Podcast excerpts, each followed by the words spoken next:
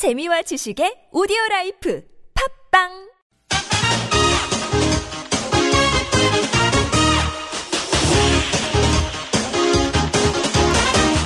열린 아침 김만흠입니다. 3부 시작합니다. 열린 인터뷰 두 번째 시간인데요. 아세안 지역 안보 포럼, 즉 ARF를 계기로 북한과 중국의 외교수장이 2년 만에 외교장관 회담을 재개했습니다. 아세안 지역 중심의 지역 안보 포럼이지만은 세계 주요 국가들의 외교장관이 다 모이는 회담입니다. 미국의 케리 국무장관도 참석을 하고 있고요. 러시아의 어, 세르게이 라브로프 외무장관도 참석해서 세계 주요 국가들이 아시아를 무대로 한 지금 여러 외교전을 펼치고 있는 상황입니다. 이번에 우리에는 윤병세 외교장관이 참석했는데요. 윤병세 외교장관 마주한 중국의 왕이 외교부장 한국이 사드 배치로 상호 신뢰 해를 끼쳤다면서 작심한 듯 냉랭한 분위기를 연출했습니다. 반면에 북한에 대해서는 오히려 언론에 호의적인 모습을 연출했고요. 이게 언론에 많이 전달되기를 바라면서 모두 발언 이상을 언론에 노출시키기도 했습니다. 아, 그렇지 않아도 사드 배치 결정으로 상황이 어떻게 전개될지 주목을 했었는데 혹시 우리나라가 이 결정으로 외교적 손실을 입게 되는 것은 아닌지 또 그렇게 보는 시각도 나오고 있습니다. 앞으로의 한중 관계는 어떻게 전개될지 사드 배치 결정이 정말 우리의 국익에 부합하는 건지 노무현 정부 시기에 통일부 장관을 지낸 분이죠. 국민의당 정동영 의원과 얘기 나눠보겠습니다. 안녕하십니까? 네, 안녕하십니까? 네. 중국과 북한이 2년 만에 외교장관 회담 진행했는데 회담 앞부분을 이례적으로 우리 언론에 공개했고 또 북중 친선을 강조하는 말이 오갔습니다. 갈 때부터 보니까는 그 베이징에서부터 한 비행기에 동승했다고 하는데 이런 변화 외교적으로 특별한 변화라든가 신호로 읽을 수 있을까요? 예, 당연히 예상됐던 일이라고 생각합니다. 어, 그것을 예상하지 못했다면 무능한 것이고 또 이것을 갑자기 예, 일어난 것이라고 이렇게 판단한다면 어, 우리 외교 당국의 정책 결정자들의 그 내다보는 능력에 대해서 어, 우리가 어, 실망할 수밖에 없는 거지요. 예. 당연히 예, 중국으로서는 어, 지금 음, 아세안 동남아시아 국가연합의 외교장관 회의가 이제 사드 배치 이후에 첫 번째 외교 무대지 않습니까? 예. 여기에서 상징적으로 이제 북한 핵에 대한 미사일에 대한 대북 제재 국면에서 사드 국면으로 어, 이 동북아에서의 국면이 바뀌었다라는 것을 보여준 것이죠. 그러면 사드 국면에서 당연히 중국은 북과 관계를 돈독히 하겠다고 어, 판단하는 것은 중국으로서 뭐 당연한 수순이라고 생각합니다. 아, 지금 그러면은 어, 박근혜 대통령 이게 제3국을 겨냥한 것 아니다. 이것 이상의 외교적인 서로의 그동안의 접촉은 없었을까요? 사우드 배치를 둘러싸고 한 중간에. 그러니까 어, 정직하지 않았다고 생각합니다. 어, 계속 대정부 질문 때도 한미일 사드 배치로 해서 한미일 삼각과 어, 북중로 북방 삼각의 대립 구도로 보는 것은 낡은 생각이다 이런 식으로 공박을 했고 그런 의원 질의에 대해서 또 과도한 전망이다. 어, 근데 이건 정직하지 않고 예. 하나 있는 현실을 있는 대로 보지 않는 겁니다. 그런데 음, 정말 그, 그렇게 믿는다면 그게 더 큰 문제인데요. 예. 어떤 정부나 뭐 자신들의 한 일은 과장하게 되고 또 허물은 덮으려고 하기 때문에 어떤 정부나 어, 거짓말을 하는 수가 있죠. 정직하지 않죠. 그런데 정말 중요한 것은 그 거짓말을 하면서 그 거짓말을 진짜인 걸로 이렇게 믿게 되면 굉장히 나라가 위태로워진다는 거죠. 그것이 걱정입니다. 네. 이제 중국이 북한 이용업 외상과의 관계를 굉장히 부각을 시켰는데 지금 국제 공조를 통한 북한에 대한 압박 전략에 차질이 생길 수 있을까요? 어, 제가 이제 북핵 제재 국면에서 사드 국면으로 넘어갔다. 어? 이렇게 말씀을 드렸는데 구도를 한번 보시면요.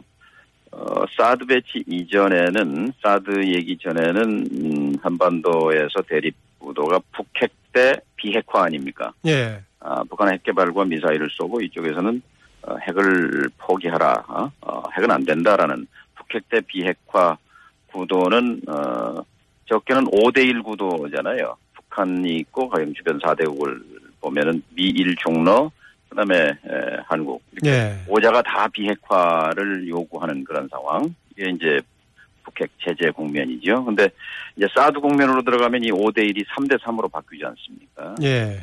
아, 그리고 어, 북핵 국면에서는 북한 대 국제사회가 대립하는 구도인데 사드 국면이 되면은 어, 한미일 대 북중러 구도로 바뀌는 거죠. 구도가 바뀐 거지요. 예. 그래서 이제 에, 북한에 대한 일사불란한 제재를 이렇게 국제사회의 도움을 받아서 밀어붙이기는 불가능해진 구조라고 봅니다. 오늘 그 동남아시아 국가연합 어, 외교장관 회담에서 어, 북한 핵과 미사일에 대한 규탄 성명 어, 과연 순조롭게 채택이 될 수 있을지 뭐 지켜보면 알겠죠. 어, 윤병세 외교장관은 이런 상황에 대해서 어, 북쪽의 삼국, 남쪽의 삼국의 신냉전 체제가 형성된다는 것은 그런 사실하고 다른 잘못된 진단이다라고 얘기하더라고요. 지금 우리가 중국과의 관계가 안 좋아지고 러시아의 관계가 안 좋아지면은 한미일 구도에 우리가 빠져들 수밖에 없는 그런 상황 같기도 한데 윤병세 장관의 상황 인식 적절하다고 보십니까? 방금 말씀드린 대로 어, 거짓말인 줄 모르면서 아니 거짓 거짓 거짓인 줄 알면서 그렇게 말한다면 정말 더 큰 일이고 그거를 모른다고 한다면 이렇게 3대3 구도로 대결 구도로 가는 것을 정말 어, 생각하지 않고 있다면 무능한 것이고 어, 어, 또 어, 알고도 그런다면 정말 그건 위험한 것이죠. 예.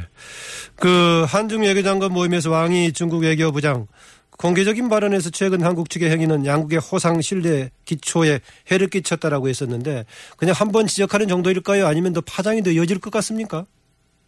이것은 이제 중국의 국익에 에, 결정적으로 어, 그 부담이 된다라고 계속해서 지도자들이 얘기해왔기 때문에 지속적으로 어 그리고 또 그 입체적으로 또 중국의 입장에서 어, 다층적으로 저는 압박해 올 것이라고 걱정을 합니다. 예. 아, 북중 외교 장관 회담에서 이제 형식과 내용 둘다 아, 이렇게 들여다보면은 사실 그 기자들에게 한국 기자들에게 이렇게 적- 공개해서 모두 발언해서 이제 하고 싶은 말을 다 쏟아냈잖아요. 작정하고 이제 경고를 보낸 것이죠. 중국 예. 입장에서 그리고 내용을 보게 되면 유감이다. 아? 또 필요한 조치를 취하라. 필요한 조치는 뭐겠어요? 사드 철회하라 하는 얘기입니다.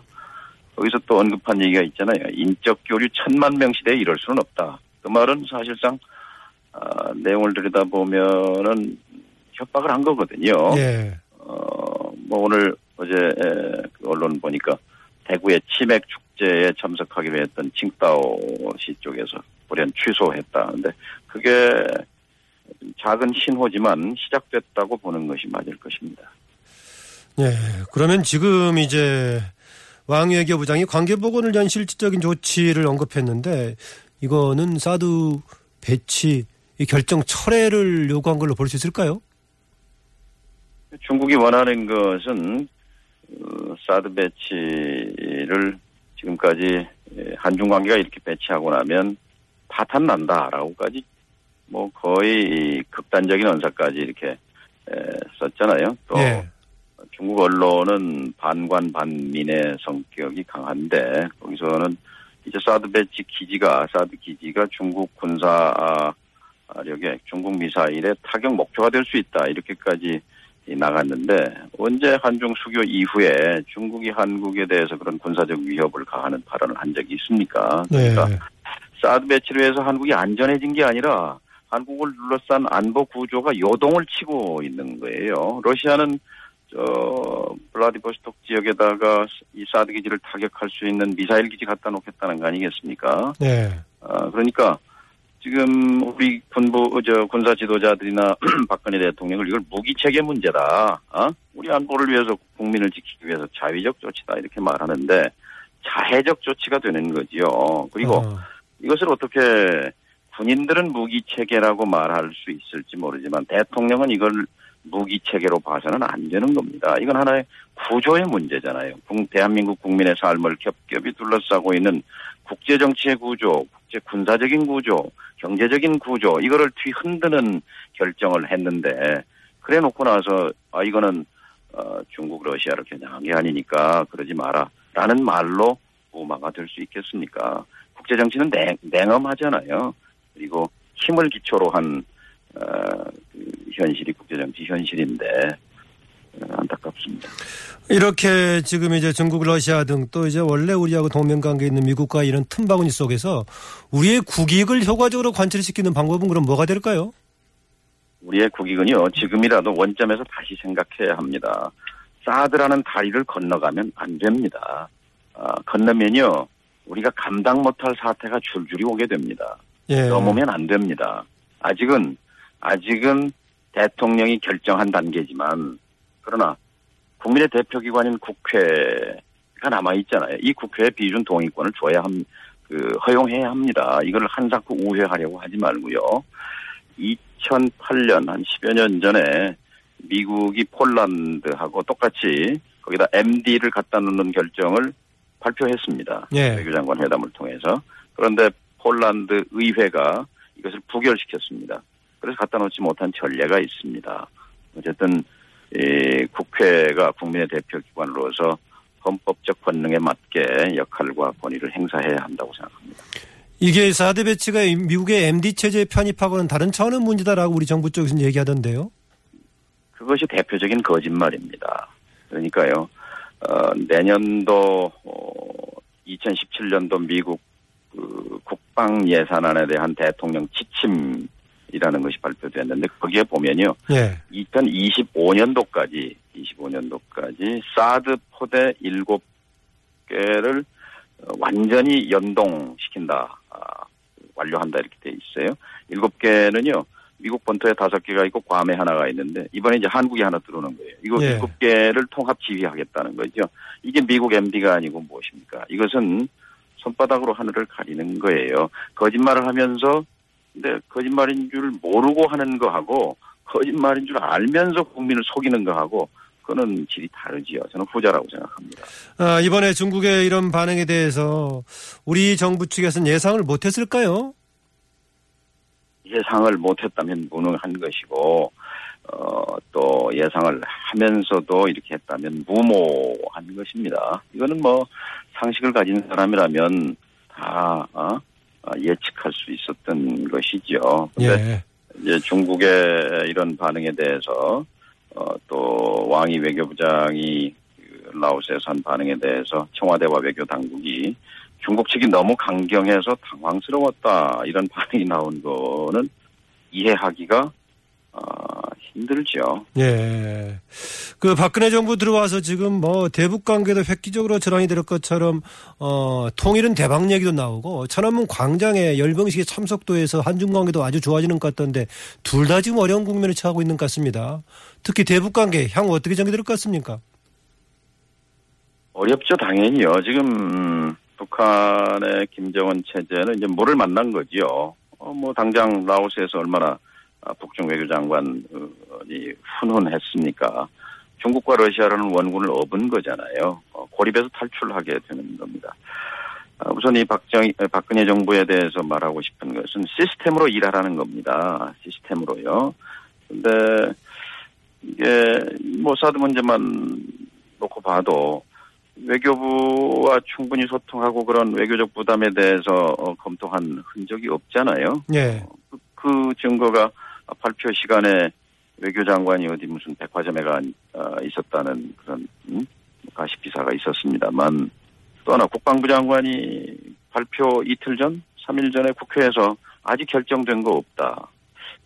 그리고 사실 이 내부적으로 알아봐도 연말까지는 뭐 결정될 일이 없을 것이다. 이런 흐름이었거든요. 예. 그럼 도대체 아니 외교 안보 정책의 양 기둥인 외교부 장관과 국방부 장관이 겉돌고 있다면 이게 시스템이 작동한다고 볼 수 있겠습니까? 예.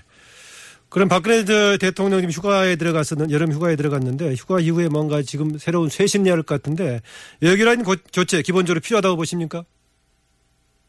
외교라인 교체보다도 본인의 생각을 교체해야 한다고 생각합니다. 본인의 생각을 교체해야 된다. 예, 얻은 것이 뭐가 있을 것인가를 리스트를 쭉 놓고요. 예. 아, 이런 거를 얻을 수 있다. 잃는 게 뭐냐? 잃는 걸 쭉 리스트를 놓고 비교해 봐야죠. 얻는 것은 거의 없습니다. 잃는 것은 어마어마합니다. 어마합니다. 사실, 사드 배치를 음, 해놓고 통일은 불가능합니다. 예. 통일의 문이 닫히는 겁니다. 영구 분단, 분단 고착화의 에, 문이 열리는 겁니다. 통일을 위해서 세 가지 조건이 필요해요. 상식적으로. 첫째, 통일을 적극적으로 반대하는 국가가 없는 것이 좋습니다. 없어야 합니다. 두 번째, 미국과 중국이 갈등 적대 관계가 아니라 어? 미국과 중국이 이, 친, 친밀, 저, 화합하고 대화하는 국면이어야 합니다. 미중이 다투는데 그 사이에서 우리가 통일로 가기가 얼마나 지난하겠습니까? 세 번째, 남북 관계가 적대에서 긴장 완화로 가야 되거든요. 예. 사드배치로 이 세 가지가 다 악 영향을 받게 되기 때문에 이렇게 되면은 사실은 통일은 물 건너 간다는 것이 제 절박감입니다. 예, 박근혜 대통령이 생각을 교체해야 된다. 여기까지 듣겠습니다. 오늘 말씀 고맙습니다. 예, 감사합니다. 지금까지 통일부 장관을 지낸 국민의당 정동영 의원이었습니다.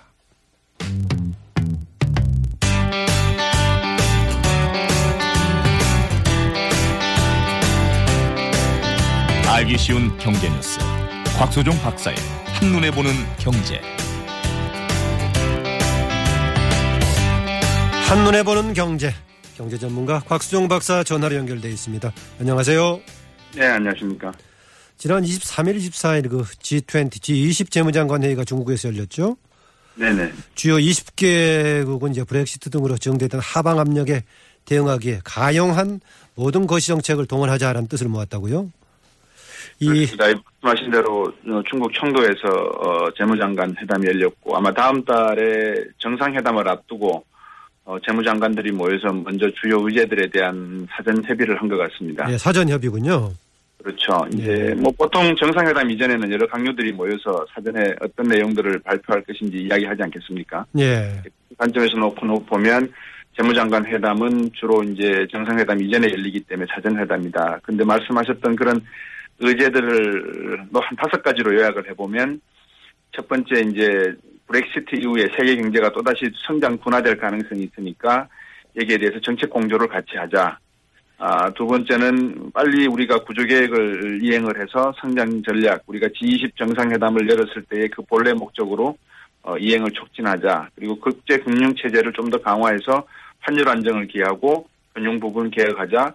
그리고 인프라 부분에 투자를 확대해서 경기 부양에 힘쓰자. 뭐 이런 내용들을 가지고 이야기를 한 것 같습니다. 예. 이 경제학에서 하방 압력이라고 그러면 어떤 상황을 얘기하는 건가요? 어, 하방 압력은 음, 말씀하신 대로 밑으로 내려가는 압력이다라는 건데 경기 둔화 압력을 말하는 경제 거죠. 둔화 압력. 예. 그렇습니다.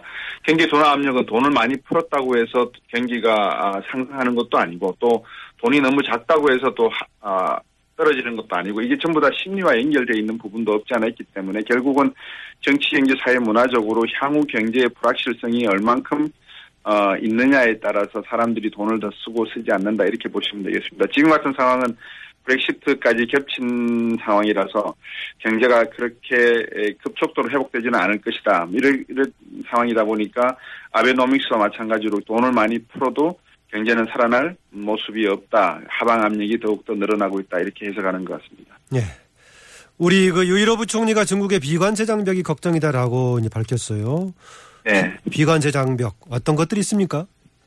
보통 우리가 이제 우리나라에서 상품을 수출하게 되면 그 상품에 대해서 수입하는 나라에서는 자국의 산업과 관련해서 이거를 보호해야 될 사- 아, 수, 수입품이다 아니면은 보호가 필요 없는 경쟁 상품이다에 따라서 관세를 매기지 않겠습니까? 예. 아, 그걸 우리가 보통 수익 관세라고 하는데 그 수익 관세 관세에 따른 어떤 무역 수입을 규제할 수 있는 방법이 있는가 하면 구체적으로 관세를 매기지 못하는 부분들이 있을, 거, 있을 겁니다. 예를 들면 어, 우리나라에서 미국산 제품을 너무 좋아하는 것들이 많기 때문에 수입량이 늘어나면 소비자들이 그것에 대한 소비를 늘리기 위해서 관세를 낮춰줘야 될 필요가 있거든요. 예. 그런데 통관을 좀 늦춘다든지 아니면 위생 검역을 강화한다는 명목으로 인해서 어, 수입된 제품들을 거꾸로 어, 되돌려 버린다든지 또는 우리 국민들에게 어떤 뭐 감정을 좀 호소해서 애국심을 호소해서 그 나라의 상품을 불매 운동을 벌이든지 이런 것들이 이제 비관세 장벽, 관세로 인해서 어, 수입을 이렇게 거절하거나 보호 장막을 치는 게 아니라 관세 이외의 다른 방향으로 수입을 보호하고 관세 장막을 치는 것을 비관세 장벽이라 이렇게 이야기합니다. 예, 우리가 그 자유무역 협정을 국가 간에 맺었을 경우에 관세 장벽이 완전히 없어지는 겁니까? 줄어드는 겁니까? 어, 완전히 없어지는 품목도 있고 또 줄어드는 품목도 있고 줄어든다 하는 것도 순차적으로 줄어드는 것이지 뭐 어, 급작스럽게 줄어드는 것은 아닙니다. 한미 FTA 같은 경우만 하더라도 자동차 관세 같은 경우에는 5년 또는 15년 이내에 없어지는 걸로 이렇게 만들어 놨거든요. 예. 그러다 보니까 이제 관세 장벽 한미 FTA나 한중 FTA를 해도 관세 부분에 있어서 어느 정도 장벽이 완화된다는 의미이지 그것이 비관세 장벽 즉 어떤 어, 불매 운동이라든지 또 최근에 중국 스마트폰 관련해 가지고 우리나라 삼성 SDI와 LG 화학을 규제하는 걸 놓고 보시면 아시겠지만 다른 핑계 예를 들어서 사고가 많이 났다 폭발을 했다 이런 이유로 해서 안전성을 이유로 해서 수입을 어, 규제하거나 허가를 내주지 않는 이런 것들에 대한 FTA 규정은 포함되지 않았, 않고 있다 이렇게 이해하시면 되겠습니다. 아 그러면 관세의 경우에는 상당히 안정적으로 적용이 된다면은 비관세 네. 장벽은 상당히 자의적으로 적용될 소지가 있겠군요. 당연히 그렇게 자의적인 해석이 가능하다고 보여집니다. 그래서 관세 장벽이 많이 허물어진다 하더라도 FTA를 통해서 비관세 장벽이라는 또 다른 보이지 않는 무형적인 장벽이 있기 때문에 마음을 놓을 수는 없다 이렇게 볼 수 있습니다. 어, 유일호 부총리가 중국의 비관세 장벽에 대해서 언급한 특별한 배경이 있나요? 어, 최근에 뭐 뉴스에서 나왔지만 청도에서 열리, 려고 했던 그 맥주와 관련된 여러 가지 행사가 있었지 않습니까? 대구. 예, 대구에서요. 예. 예. 이런 것들도 결국은 취소가 되고 있는 상황. 어, 방송에서 제가 말씀을 드렸습니다만 처음 이 사드 배치로 인해서 중국이 이 이야기에 나왔을 때 비관세 장벽의 어떤 교묘한 방식으로 장벽이 있을 수 있다라고 말씀을 드렸었죠. 바로 이제 그런 식인 겁니다. 결국은 우리나라의 어떤 인적 교류, 중국과의 인적 교류 측면, 그리고 우리 한류의 가지고 있는 어떤 장점 뭐 이런 여러 가지 것들을 놓고 중국이 이 비관세적인 측면에서 위생 검역이라든지 통관 절차라든지 비자 발행이라든지 이런 것들을 가지고 우리의 수출 경쟁력을 좀 약화시킬 가능성이 있지 않겠나라는 말씀을 드렸고요. 아마 유일호 어, 경제부총리도 바로 그런 점들을 우려하지 않나 그렇게 보여집니다. 지금 어, 라오스에서 열리고 있는 어, 그런 회의, 회의에서 외교부 장관 회의에서도 그런 내용들을 어느 정도 감지를 하고 있지 않나 보여집니다. 어, 사드 배치 관련해 가지고 이제 중국의 반발을 곽수용 박사께 상당히 클 거다라고 예상했었죠. 네, 그렇습니다. 예. 지금 그 이게 내용 예, 예, 얘기하십시오. 어, 예, 그 내용들을 놓고 보면 우리나라가 중국에 수출하고 있는 규모가 전체 수출의 한 25%가 넘습니다. 미국이 13%니까요. 그렇게 비하면 거의 두 배를 수출하고 있는 거죠. 근데 한중 FTA를 한다 하더 했다 하더라도 말씀하셨다시피 관세 장벽에 의한 완화 이런 거는 가능하지만 비관세 장벽은 불가능한 상태다. 중국도 나름대로의 뭐 우리나라에 대한 무역 규제를 100% 가져가겠다는 것은 아니겠지만 어느 정도 조금만 움직임을 보여도 우리 산업 전반에 미칠 수 있는 영향 파장이 크기 때문에 이 부분에 대해서는 우리가 관심을 가져야 되고 주중 아, 한국 대사관에서 이런 문제점들에 대해서 사드 배치와 관련한 여러 가지 조사와 또는 한중 간의 관계를 위해서 북경을 로비해야 될 필요가 충분히 있거든요. 이런 점들은 선제적으로 어느 정도 대응을 했었어야 되는 부분이 있는데 과연 그런 외교적 노력과 경제적 노력, 정치적 노력이 모두 다 같이 이루어지고 난 다음에 사드 배치가 우리 국민들에게 통보가 되고 중국 주변국들에게도 이해력을 높일 수 있는 방법이 되었는가라는 점을 놓고 볼 때 지금 상황을 놓고 보면 그렇지 않았다. 그러면 향후 경제적인 파장이 어느 어떤 형태로 비관세로 올 것인지에 대해서는 우리 경제가 좀 더 깊이 고민을 해야 될 그런 시점이다 이렇게 생각이 됩니다. 그 외교적인 문제까지 같이 고려하겠습니다만은 중국이 한국에 대해서 이렇게 여기에 대한 보복 차원의 행동만 할 수 있을까요? 어, 말씀드렸다시피 2000년에 마늘 파동이 있었지 않습니까? 이제 보복이라고 해서 그게 드러난 보복은 아닐 겁니다. 왜냐하면 중국이 G2로서 성장하기 위해서는 글로벌 경제의 어떤 책임성을 보여야 되는 측면도 있기 때문에 본인들도 어떤 모든 나라의 사람들이 봤을 때, 아, 이거는 중국이 너무하다라는 식의 어떤 보복은 좀 불가능하지 않겠는가. 하지만 제가 교묘하다는 표현을 썼는데, 눈에 띄지 않는 여러 가지 보복들이 나올 가능성이 있습니다. 뭐, 대구 행사 취소 같은 것도 어떻게 놓고 보면 좀 낮은 단계다. 어, 상식 이하의 어떤 대응이다라고 하실 수 있지만, 거기에 따른 그 신호, 어, 시, 시그널이 어떤 방식인지, 인적 교류가 한중 간에 상당히 관광객이라든지 유커가 많고 있는데 만약에 중국 관광객의 비자가 지연되고 한다 그러면 그런 것들을 어떻게 대응할 것인지에 대한 고민은 있어야 되지 않나 보여집니다. 음. 어, 이번에 중국에 있은 치맥 파티에 그 이제 청도 쪽에 참여 취소한 거 이런 것들이 보복의 그런 의지가 표명된 걸로 봐야 될까요? 저는 그렇게 보고 있습니다. 1월 30일, 올해 1월 30일 날 그 제일 먼저 나왔던 시그널이 이 삼성 SDI와 LG 화학이 자 전기자동차 배터리에 대한 1억 8천만 원 정도의 보조금을 받고 생산을 하는데 이것을 전적으로 취소를 해버렸거든요. 그리고 최근까지 LG화학은 1년 이상 어, 공장을 설립을 해서 생산 활동을 하고 있다 해서 허가가 나온 부분이 있습니다만 삼성 SDI에게는 전혀 허가를 주지 않고 있습니다. 이런 내용들을 놓고 보면 중국은 다양한 방향으로 우리나라 기업들에 대해서 규제를 강화할 가능성이 있다. 이 무역 장벽이라고 하는 게 눈에 보이는 것만 가지고 이야기할 게 아니기 때문에 우리 정부가 이런 부분들은 세밀히 다뤄야 되고 중국 정부에 좀 더 많은 음, 역할을 해야 된다. 우리 자주권에 관계된 문제인 것은 분명합니다. 그렇지만 중국과 미국 간의 관계 속에서 우리가 계속 이런 경험을 해야 될 것이기 때문에 이번에 선례를 잘 남겨둬야 될 필요가 있다 이렇게 보여집니다. 예, 마지막으로 미국의 대선 후보들의 지금 대외 무역 정책 관련 질문을 드리겠습니다.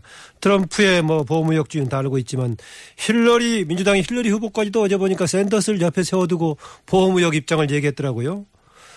그 말씀하셨다시피 트럼프가 이야기하고 있는 미국 우선주의는 과거의 몰로주의에 해당한다고 이야기하겠죠. 거대한 네. 섬 에 미국을 남고 싶다는 건데 경제가 어려워지고 있고 미국 경제만 서서히 회복하고 있는 모습을 보이고 있고 모든 세계 경제가 미국에 의존하는 모습을 보이니까 미국마저 잘못하면 발목을 잡힐 수 있다라고 보는 것 같습니다. 이것은 뭐 기축통화권 국가로서의 당연한 어떤 자질 가능성이 크고요. 대선 후보로서 국민들의 어떤 음, 신망을 얻기 위해서 표를 얻기 위해서는 당연히 포퓰리즘적인 내용을 이야기해야 된다고 보여집니다. 하지만 어, 미국이 과연 보호무역주의로 독자적인 어떤 거대한 섬으로 남을 것인가 저는 그 부분에 대해서는 조금 회의적이고 계속해서 미국 정책은 시장 개방과 자유경쟁 체제를 이야기하지 않겠나 보여집니다. 아 선거 국면에서 유권자 표를 얻으려는 그런 이제 구호로 봐, 야 된다 이렇게 보군요. 네.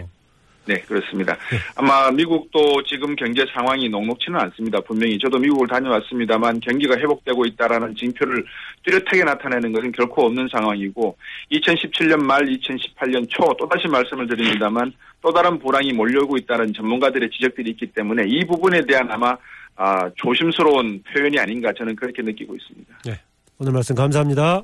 네, 감사합니다. 지금까지 경제 전문가 곽수종 박사였습니다.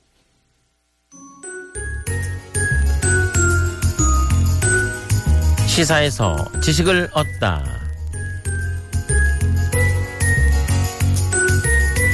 블록버스터 영화 부산행이 인기몰이의 한창입니다. 블록버스터라는 말은 원래 군사 용어였는데요. 2차 세계대전 중에 쓰였던 폭탄이 바로 블록버스터였습니다.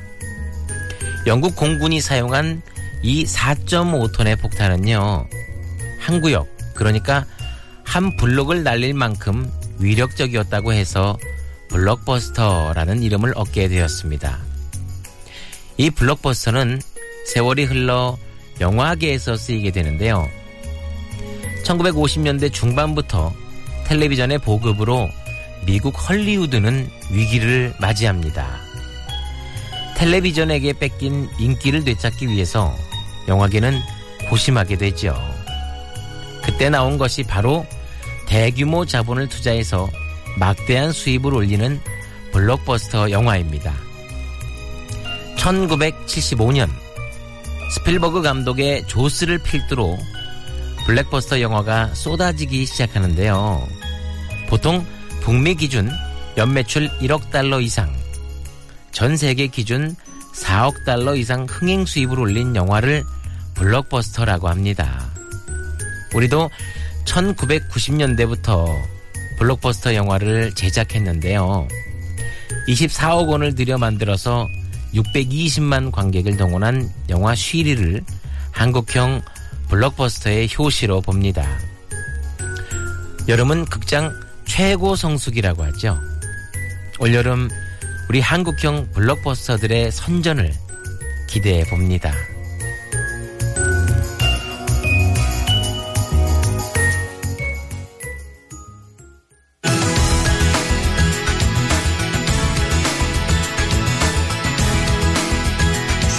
잇따라 한국 프로야구 선수들이 승부 조작을 했다는 소식이 들려오고 있습니다. 정정당당하게 승부에 임해야 할 프로 선수들이 승부 조작 유혹에는 왜 빠지는지 해결책은 뭔지 동아대학교 생활체육학과 정희준 교수 연결해서 자세한 얘기 나눠보겠습니다. 안녕하십니까?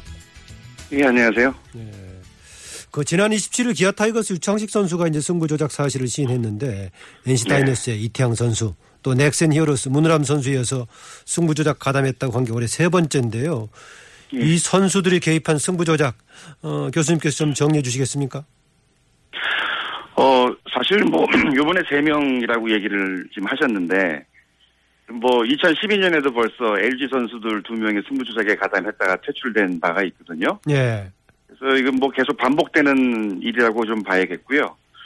요번 경우에는 선수들이 이제 브로커로부터, 어, 이제 그 제안을 받아서 그 1회에 뭐 볼넷을 내준다든가 고의사구죠. 그리고 또 이제 1회 특히 이제 몇 점 실점 이런 식으로 해서 브로커로부터 돈을 천만 원, 뭐 이천만 원 이렇게 받았다는 건데 예. 이번에 좀 놀라웠던 거는 그거죠. 선수가 오히려 브로커에게 접근을 해서 승부 조작을 제안했다는 사실. 이 굉장히 좀 이제까지와는 좀 다르고 충격적이 아니었나 싶습니다. 아, 이번에 유창식 선수의 경우에 선수가 제안한 겁니까? 어, 아니요. 그 문우람 선수가 이제 저쪽에 먼저 아. 브로커에게 제안을 했다고 하죠. 예. 그 조금 전에 얘기하신 선수는, 네. 네. 그 승부 게임에서 포벌 1회에 나오느냐 마느냐 이것도 승부의 대상이 되는 겁니까 게임에? 어, 그렇죠. 이제 요거를 과거에 그 야구 쪽에서는 승부 조작이라는 표현을 쓰지를 않고 예. 좀 죄를 좀 덜 하기 위해서였는지 그 경기 조작이라고 했었어요. 경기 조작. 예. 예, 근데 사실 그거 뭐 눈 가리고 아웅한다는 그런 표현이죠. 그, 다, 그것은 승부 조작의 그 하나의 방식으로 다 보면 되겠습니다. 어쨌든 간에 뭐 공명정대할 승부의 세계에서 양심을 판 선수들이라 지적받을 만한데 그렇게 하면서 대가로 받는 돈에 돈이 어느 정도 되는 겁니까? 어, 좀 천차만별이죠. 그, 뭐, 지금 요번 경우는 그 유창식 선수가 처음에 신고했어, 했을 때와는 좀 다르게 두 번을 시도했고, 그 중에 한 번은 뭐 200만 원, 한 번은 100만 원을 받았다 얘기를 이제 했다고 하는데, 예. 처음에는 500만 원 받았다고 했거든요. 근데 이제 이태양 선수, 문우람 선수 경우에는 뭐 천만 원 상당의 물품, 그 다음에 현금 2천만 원, 뭐 이런 식으로 받았다고 하니까 이 과거에 그 축구 선수들, 그 K리그 선수들이 승부 조작에 참여했을 때랑 좀 비슷한 것 같습니다. 작게는 몇백만 원, 많게는 천만 원, 이천만 원, 이 정도를 받는 거로 보입니다. 예. 그렇게 승부 조작에 개입하면 양심의 문제도 있겠지만은 걸렸을 경우에 본인의 정치 생, 어, 선수 생명이 끝날 수도 있는 이런 굉장히 위험 부담이 있을 것인데 어떤 계기로 하게 되는 겁니까? 무슨 조폭한테 협박이라도 받는 겁니까? 일단 한 번 하게 되면은 그 다음서부터 협박을 당해낼 수가 없는 거죠. 음. 근데 이제 처음 하는 선수들 경우에는 이게 이런 것 같아요. 그 참, 그 황당한 어떤 뭐랄까, 그 호기심이랄까요? 이런 것도 좀 작동을 하는 것 같고, 그 다음에 친구들의 권유가 있겠죠. 그러니까 과거에 운동을 같이 했던 선후배라든지, 뭐 동료 선수들이 제안을 하면, 그냥 뭐 솔깃 하고 순간에 이제 잘못된 선택으로 그- 그런 식으로 넘어가서 한 번 엮이면 헤어나기 힘든 그러한 경우를 많이 보게 되는 것 같습니다. 예. 처음에는 약간 흥미라든가 이런저런 계기로 한 번 잠깐 했다가 계속 연루가 돼가지고 빠져나오지 못하는 경우들이 꽤 있나 보군요. 그리고 또 이제 특히 좀 이제 그 지난번 그 K리그 사건 때도 어 좀 드러났던 게 뭐냐면 연봉이 적은 선수들 네. 이런 선수들이 거기에 빠져들기 쉽고 또 요번에 그 문우람 선수도 거기에 해당합니다만 이제 국군체육부대에 상무에 가서 선수생활 하는 경우 이렇게 이제 좀 돈이 좀 줄죠. 음. 그러다 보니까는 돈에 대한 욕심이 좀 나게 되는 게 아닌가. 그래서 돈을 벌기 위해서 하는 선수들도 있는 것 같고요. 그래서 좀 경우는 좀 다양하다고 봐야겠습니다. 이렇게 본인이 자수했을 경우에는 앞으로는 선수 생활은 계속할 수 있는 겁니까? 일단 지금 KBO가 그 2, 3년 정도 지켜보고 뭐 다시 활동할 수 있는 길을 열어는 놓겠다라고 얘기를 했는데 아무래도 좀 힘들겠죠. 아하. 다만 그 법적인 처벌 면에서는 자수를 하는 게 더 낫지 않을까 뭐, 뭐 그런 그 고려 사항은 있는 것 같습니다. 예. 그 이미 수년 전에도 이런 문제가 이제 터져 가지고 제도적으로 방지해야 된다 이런 얘기 나왔고 했는데, 어, 어떻습니까? 제도적으로 이걸 막을 수 있을까요? 그 지금 한국 스포츠는요 이게 제도적으로 안 되는 거죠. 그러니까 우리나라 그 지금 스포츠를 이렇게 들여다보면 그 K리그 사건이 터졌을 때 결국 계속 이게 막 그냥 그 터져 나와서 나중에 알고 봤더니 뭐 농구에도 있고 배구에도 있고 심지어는 대학 축구에도 있다는 이제 그러한 사실이 다 드러나지 않았습니까? 예. 근데 지금은 보면은 이게 그 뭐 종목이나 이런 프로 아마추어 수준을 뛰어넘는 그런 상황이 됐기 때문에 지금 한국의 스포츠를 어, 놓고 볼 때에 대한민국의 스포츠는 자정 능력을 상실했다라고 볼 수밖에 없고요.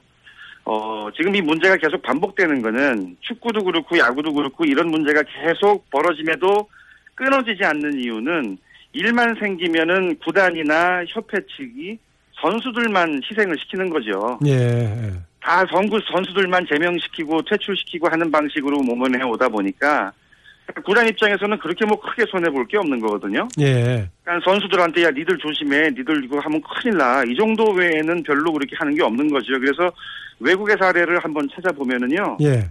그 구단 대표, 구단 뭐 사장, 구단 주가 사임하는 경우도 있고요. 팀 자체를 아예 그 강등시켜버리는 그러한 경우도 있습니다. 그래서 아. 요번에 그 문제가 됐던 팀들 경우에는요.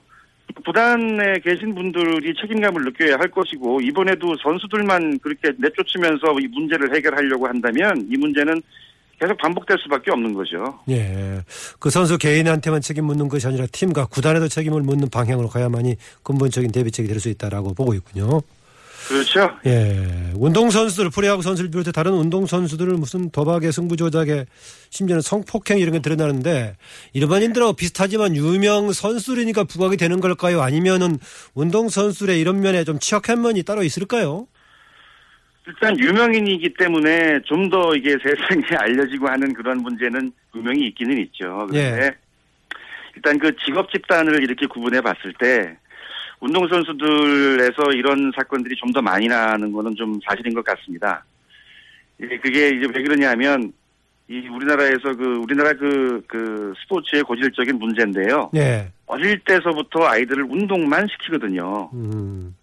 그래서 심지어 이제 고등학교 운동선수들은 이제 합숙을 하면서 그 가족일에 가족의 그러한 그 뭐 어떤 그 유대나 끈끈함도 잘 경험을 하지 못하고 또래 친구들과의 교류도 별로 없고 학교 생활도 제대로 하지를 못하면서 그냥 무인도에 가둬놓고 검투사 기르듯이 기르다 보니까 예. 이 아이들이 그 제대로 된 성장 과정을 겨, 어, 거치지를 못해요. 그러다 보면 뭐 인성이라든가 사회성에 있어서 다른 또래 아이들보다 뒤늦을 수밖에 없고 그래서 우리나라의 그 성인 그 운동 선수들 경우에는요 그 사회성을 갖추게 되고 인성을 기르게 되는 그러한 계기가 사실은 학원 체육에서 학교에서 학교에서 졸업을 하고 이제 프로에 가면서부터 배우기 시작을 하는 선수들이 마- 많거든요. 예.